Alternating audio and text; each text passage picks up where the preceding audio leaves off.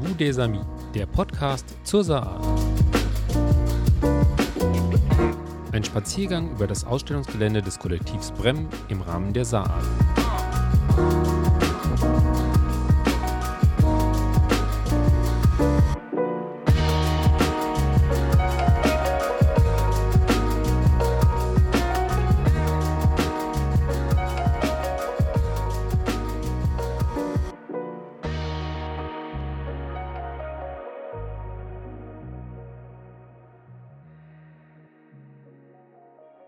Als Andrea Jahn im Frühsommer zweitausendzweiundzwanzig die Teilnehmer der SaarART vorstellte, war ich ein bisschen überrascht, als sie verkündete, dass Stefan Ochs und ein Kollektiv Bremm teilnehmen würden.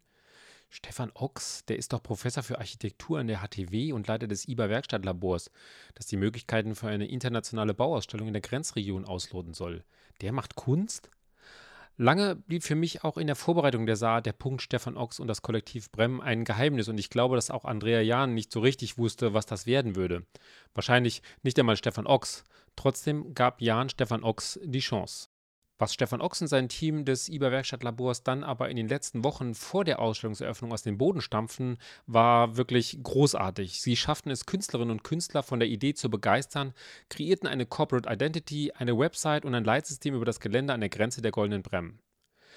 Los geht der Rundgang aber schon vorher. Über die Metzer Straße geht es von Saarbrücken über die Goldene Bremm nach Frankreich.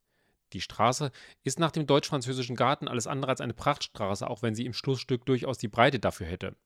Es ist alles irgendwie ein bisschen runtergekommen, schmutzig und trist.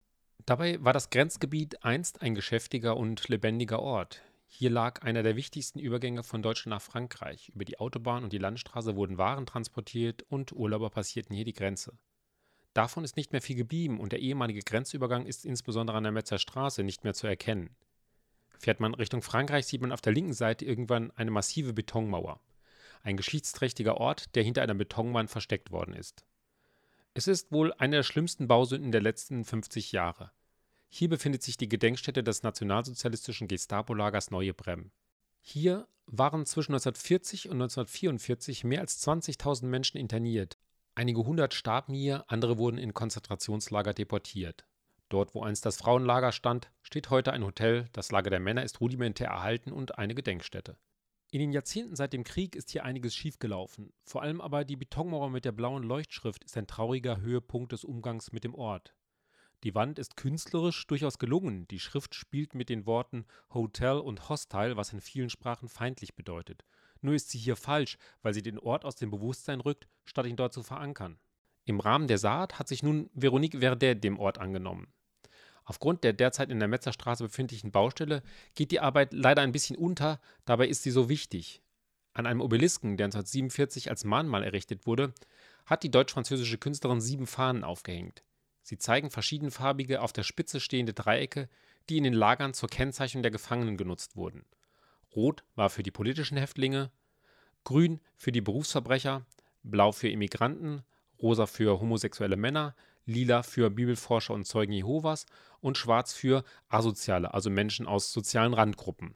Verdets "Sie haben uns alles genommen, auch die Farben", rückt den Gedenkort zurück ins Bewusstsein und setzt eine Fanal gegen das Vergessen dieses Ortes.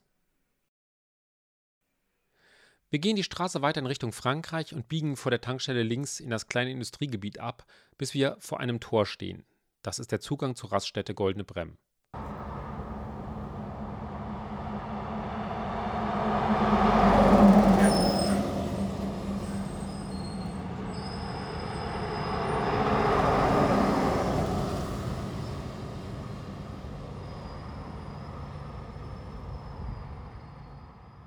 Hier ein unwirtlicher Ort. Es ist laut und schmutzig, es riecht immer ein bisschen nach Urin. Über die Straßen und Parkplätze gelangt man zu einem verlassenen, eingeschossigen Gebäude.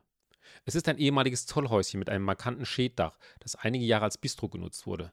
Inzwischen sind die Glasfronten mit Holzplatten verrammelt. An den Wänden zeigt Fotograf Lukas Ratius außen Fotografien von Menschen auf dem Rastplatz.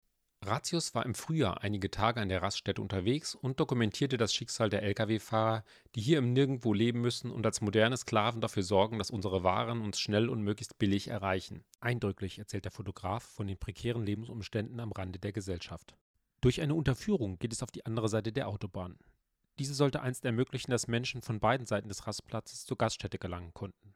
Auch die Unterführung ist ein düsterer Ort. Boden und Wände sind gekachelt, es riecht nach Urin, Müll fliegt umher. Florian Puttke hat hier eine einmalige Installation geschaffen.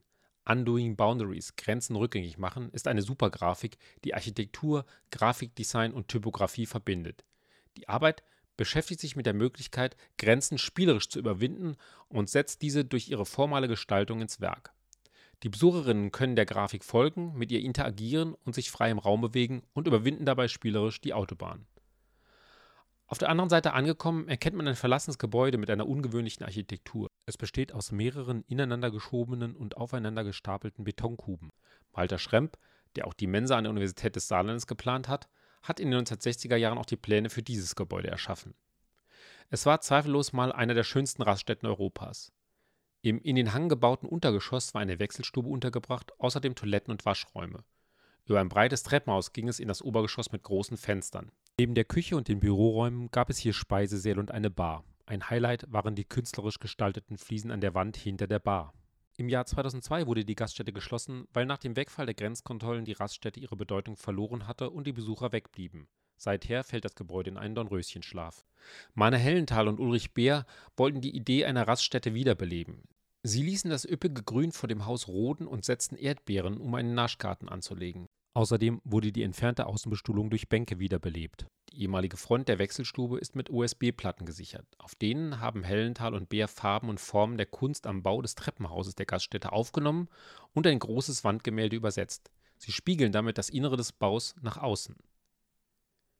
Geht man am Gebäude vorbei und die Treppen hoch, steht man auf der Straße, die von der Bremm auf die Spicherer Höhen führt. Hier hat das Kollektiv Grenze Plus, bestehend aus Malik Albosta, Clemens Möller, Friedrich Omlor und Lucien Schmidt-Berthaud, direkt auf der Grenze einige Plastiken aufgestellt. ACOTE ist eine räumliche Intervention, die sich mit der Landesgrenze zwischen Frankreich und Deutschland auseinandersetzt. Fünf Objekte mit Spiegeln und Durchblicken schaffen Aufmerksamkeit auf die subjektive Wahrnehmung der Grenze. Mir war der Grenzverlauf gar nicht so bewusst, ihn so noch einmal vor Augen geführt zu bekommen, ist schon etwas Besonderes. Langer verläuft die Grenze hier neben der Straße, nach einer Spitzkehre kreuzt sie die Straße und man ist in Frankreich. Für mich ist dieser Ausstellungsort an der Goldenen Bremm ein ganz besonderer. Sie sollten sich den Besuch nicht entgehen lassen.